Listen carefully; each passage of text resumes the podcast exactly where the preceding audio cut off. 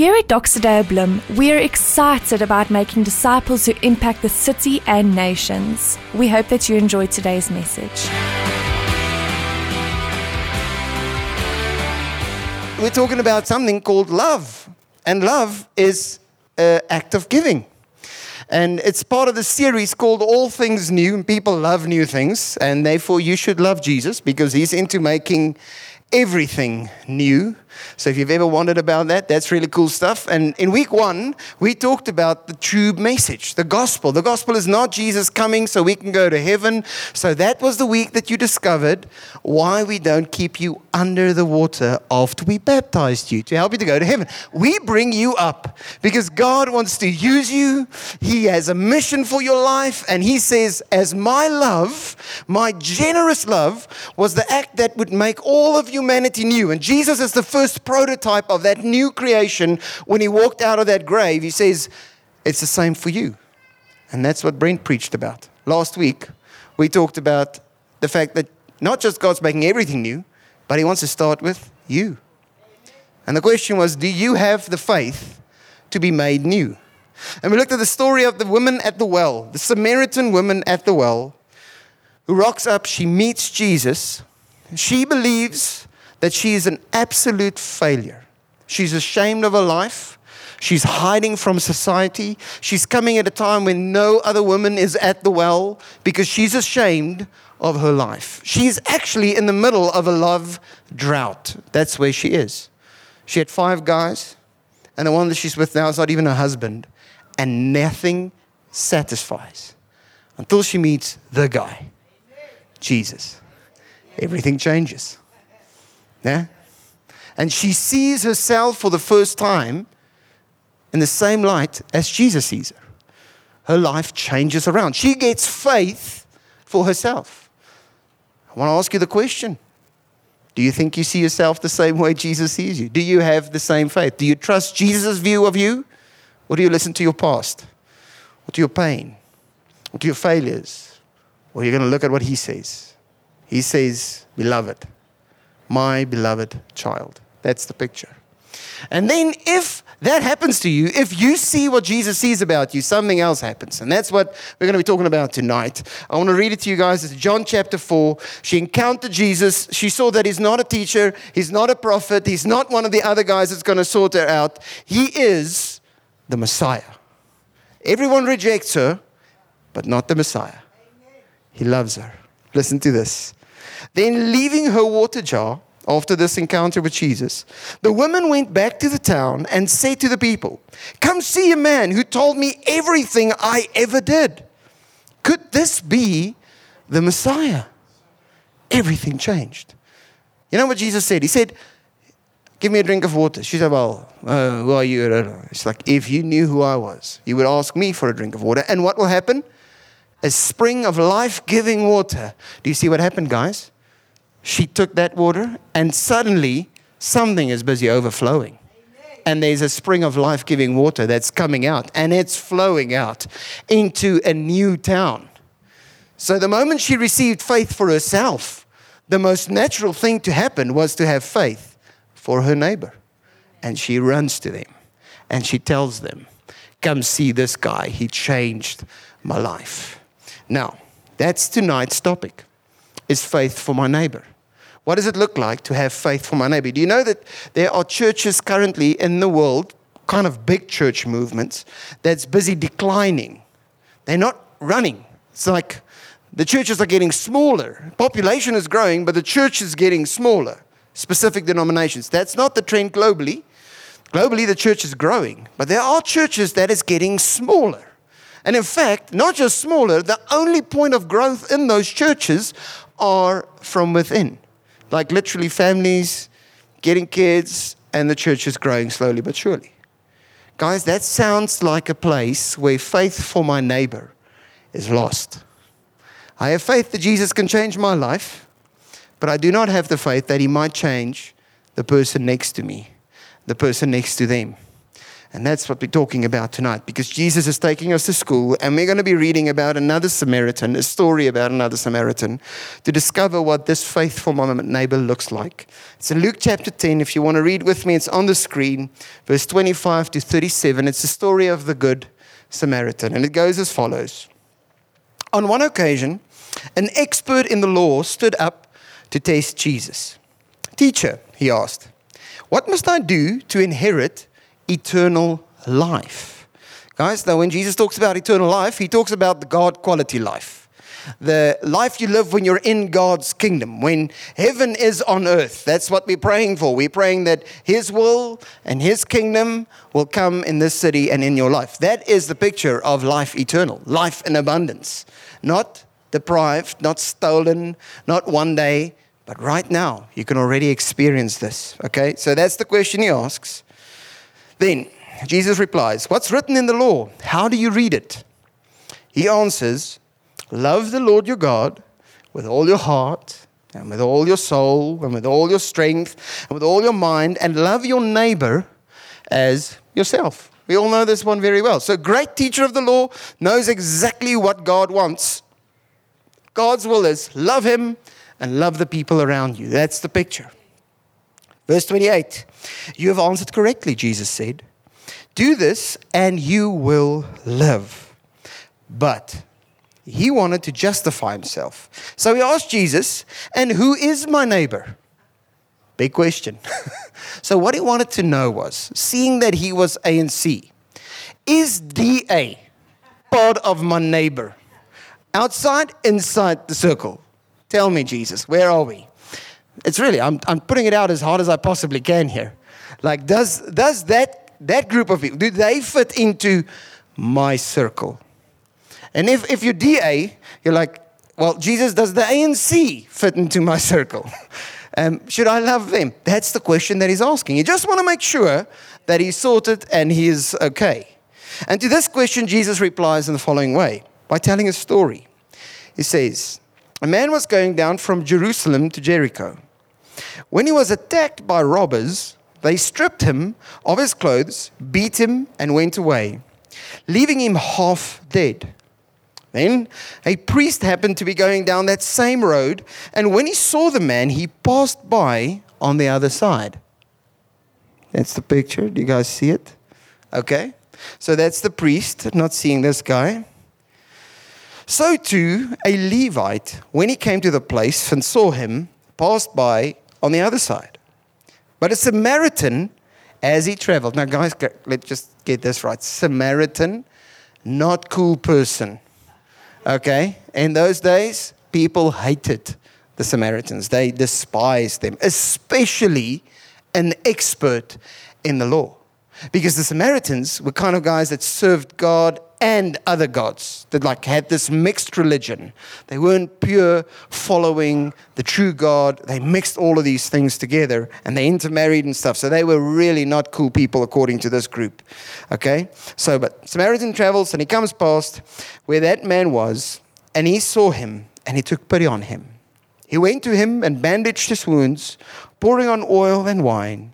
And then he put the man on his own donkey, brought him in an inn and took care of him. The next day he took out two denarii and gave them to the innkeeper. Look after him, he said, and when I return, I will reimburse you for any extra expense you may have. And then Jesus throws it around. This guy starts with a question, and Jesus ends with a question. Which of these three do you think was a neighbor to the man who fell into the hands of the robbers. The expert in the law replied, The one who had mercy on him. Jesus told him, Go and do likewise. We're only going to read this far for tonight.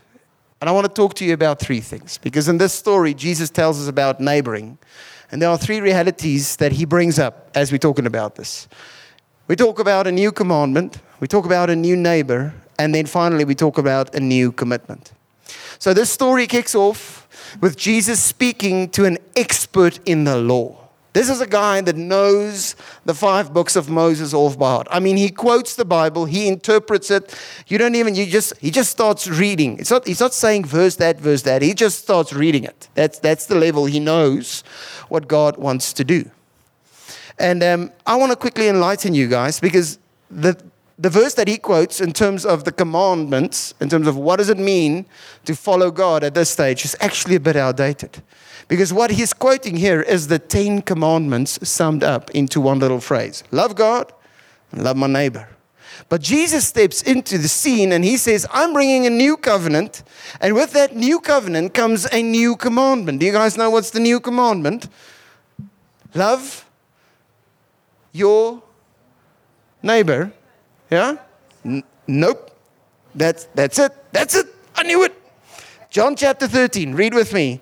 13, verse 30, 34, it says the following A new commandment I give you love one another as I have loved you. That's new commandment. You must love one another in this way. And then he says, By this everyone will know that you are my disciple if you love one another as I have loved you. Okay? So, old commandment, new commandment. Three differences between the two. Okay? First difference Old commandment. The focus of love changes. Old commandment is love God. Who loves who? We love God. That's the direction. That's the focus of our love. We try and fix this relationship. Okay? Done. New commandment, Jesus fixed it. What's the focus now? Love one another. As what? As I have loved you. So he fixed this. Now we're on mission to go out and fix this. Do you guys see what's happening? Massive change. Okay? Focus change. Second thing that changed is standard of the love changed. Love your neighbor as yourself. Old commandment. New commandment. Love one another as I have loved you. Jesus knew, next level. The way Jesus loved you, He loved you even when you were nailing Him to the cross. He loved you. That's the level of his love. Last one, the source of our love is changing. Okay? Old commandment, listen to this love God with your heart, your soul, your strength, your mind, everything inside of you. That's the source. It's my willpower. I'm going to conjure this up. I'm going to love. I'm going to really work hard on loving this person. Okay? That's kind of the way we, we look at when we're living old commandment life. Okay? However, new commandment. Change totally. Love one another as I have already loved you. What's the source? His love. So, guys, when you need to grow in your love for your neighbor, where do you go? Do you go to your willpower? My mind, my heart, my soul, my, my, my. Or do you go to his love? Amen. That's where you sit. You open up to his love for you. So, with that being said, understanding the new commandment. And I just want to say this tonight cannot be a more pivotal moment for you to sit here. Because if you want to know what Christianity is all about, this is it. Jesus just leaves us with this one big commandment love this city back to life. As I have loved you back to life. That's it. That's what Christianity is about. Okay? It's not about coming to church. That's it. So, back to our story. This religious leader, this expert in the law, comes to this lady, oh, comes to Jesus. Sorry, this, he comes to Jesus and he asks the following um, Jesus, so this thing about my neighbor, tell me who's my neighbor. And then Jesus tells him the story. And I quickly want to go through the characters in this story that you guys just have an idea of who it is. Because in the story, he tells a story of an unknown man. We're going to get to him a little bit later. That gets robbed. So the first group of characters are the robbers. They come in, they catch this guy in his walk of life. He's from his way from Jerusalem to Jericho, and they catch him and they steal and they leave him for death. Now, I don't know if you know this, but there's this other verse Jesus speaks of many times, and he says, The enemy came to steal, kill, destroy. Does that not sound like robbers? Comes to steal the good life that Jesus has for you everything, all the good things that He has for you, takes that from you. So Jesus is busy setting up a story about humanity. Saying, guys, there is someone that stole the goodness, what I created for every person's life on this planet. And then he says, in steps meneer Dominee. Mr. Pastor, the priest. Now, the priest in those days were the guy that's supposed to represent the will and the heart of God towards humanity. He's the mediator. He, he would speak to humanity on God's behalf. What's God's will? Very easy. Love. What again? One another. So I've, that's it. So here we have the priest. Is he loving? He's hiding, boys. and why is he hiding? Meneer Dominee is not making it happen today. And the reason why? He realized he's going to have to take a big risk. If he stops to help this guy, it might be his life next. He might be robbed. He's taking a huge risk. Okay, so he just walks past. Next up, we have Mrs. Worship Leader, the Levite, working in the temple, doing everything correctly, you know, knows the way of God, knows the scripture, comes to church every Sunday, follower of Jesus. Everybody expects that this person would be speaking about God and represent Him. What does he do? Oh, my time, you know. Yee, Papa. And risk, big risk. So I'm, I'm out of here. Now, these two guys only had concern, guys. These two people only had concern for the, for the brokenness and the pain that they behold there. And you know how many times I speak to people with concern? They'll tell me stuff about, you know, woo, did you see how Bloemfontein looks? The streets, guys. Corruption, government. And it's just, it just continues. I mean, you can never stop talking about having so much concern about the problems, but no one does what the Good Samaritan did that day. He showed compassion. And the word compassion actually means a willingness to suffer. That's the word passion. I'm suffering. I'm willing to suffer for this. And the word compassion means I'm suffering with you for this. And who's the guy doing that in Jesus' story? Well, that's the guy hanging out in the club, drinking and flicking soos 'n matroos. That's that guy. He's the guy that stops and starts helping this poor man that's lying for dead right next to the road. And he goes as far, not just risking his life to help him, he sacrifices his donkey. He puts this guy on his donkey. I mean, now he needs to walk all the way. That's, if that's not enough, he takes out his own money and he pays. And then he promises, I will provide for every single need that this guy might have when I come back. You guys, this is big. This is big. So this guy is giving up everything. That's the picture. And then we get to our last character the man. Now, have you noted that about all the characters, we know quite a lot? We know about the priest, we know about the Levite, we even know a little bit about the robbers, they rob people and so on. but this guy, we know nothing about him. We don't know why he's going to Jericho. We don't know whether he's a Jew or a Gentile. We don't know if he's black or white, male or female, old or young, basically. Well, basically, he's a man, so we know he's a male. Sorry, guys, I got that one wrong. But we don't know so much about this guy. And I think Jesus is doing this so intentionally because he is a master storyteller. And he changes, he switches this conversation into a different focus. You see, the expert in the law wanted to know who is my neighbor. And Jesus says, That's the wrong question, bud. The question is, Are you a neighbor? Which one of these? Jesus never answers the question. I mean, that is the guy that he's de- describing as being a neighbor, and we don't even know anything about him. Jesus never answers the question of who's my neighbor. He's just showing them what does it mean to be a neighbor. You need to love, give mercy as I have loved.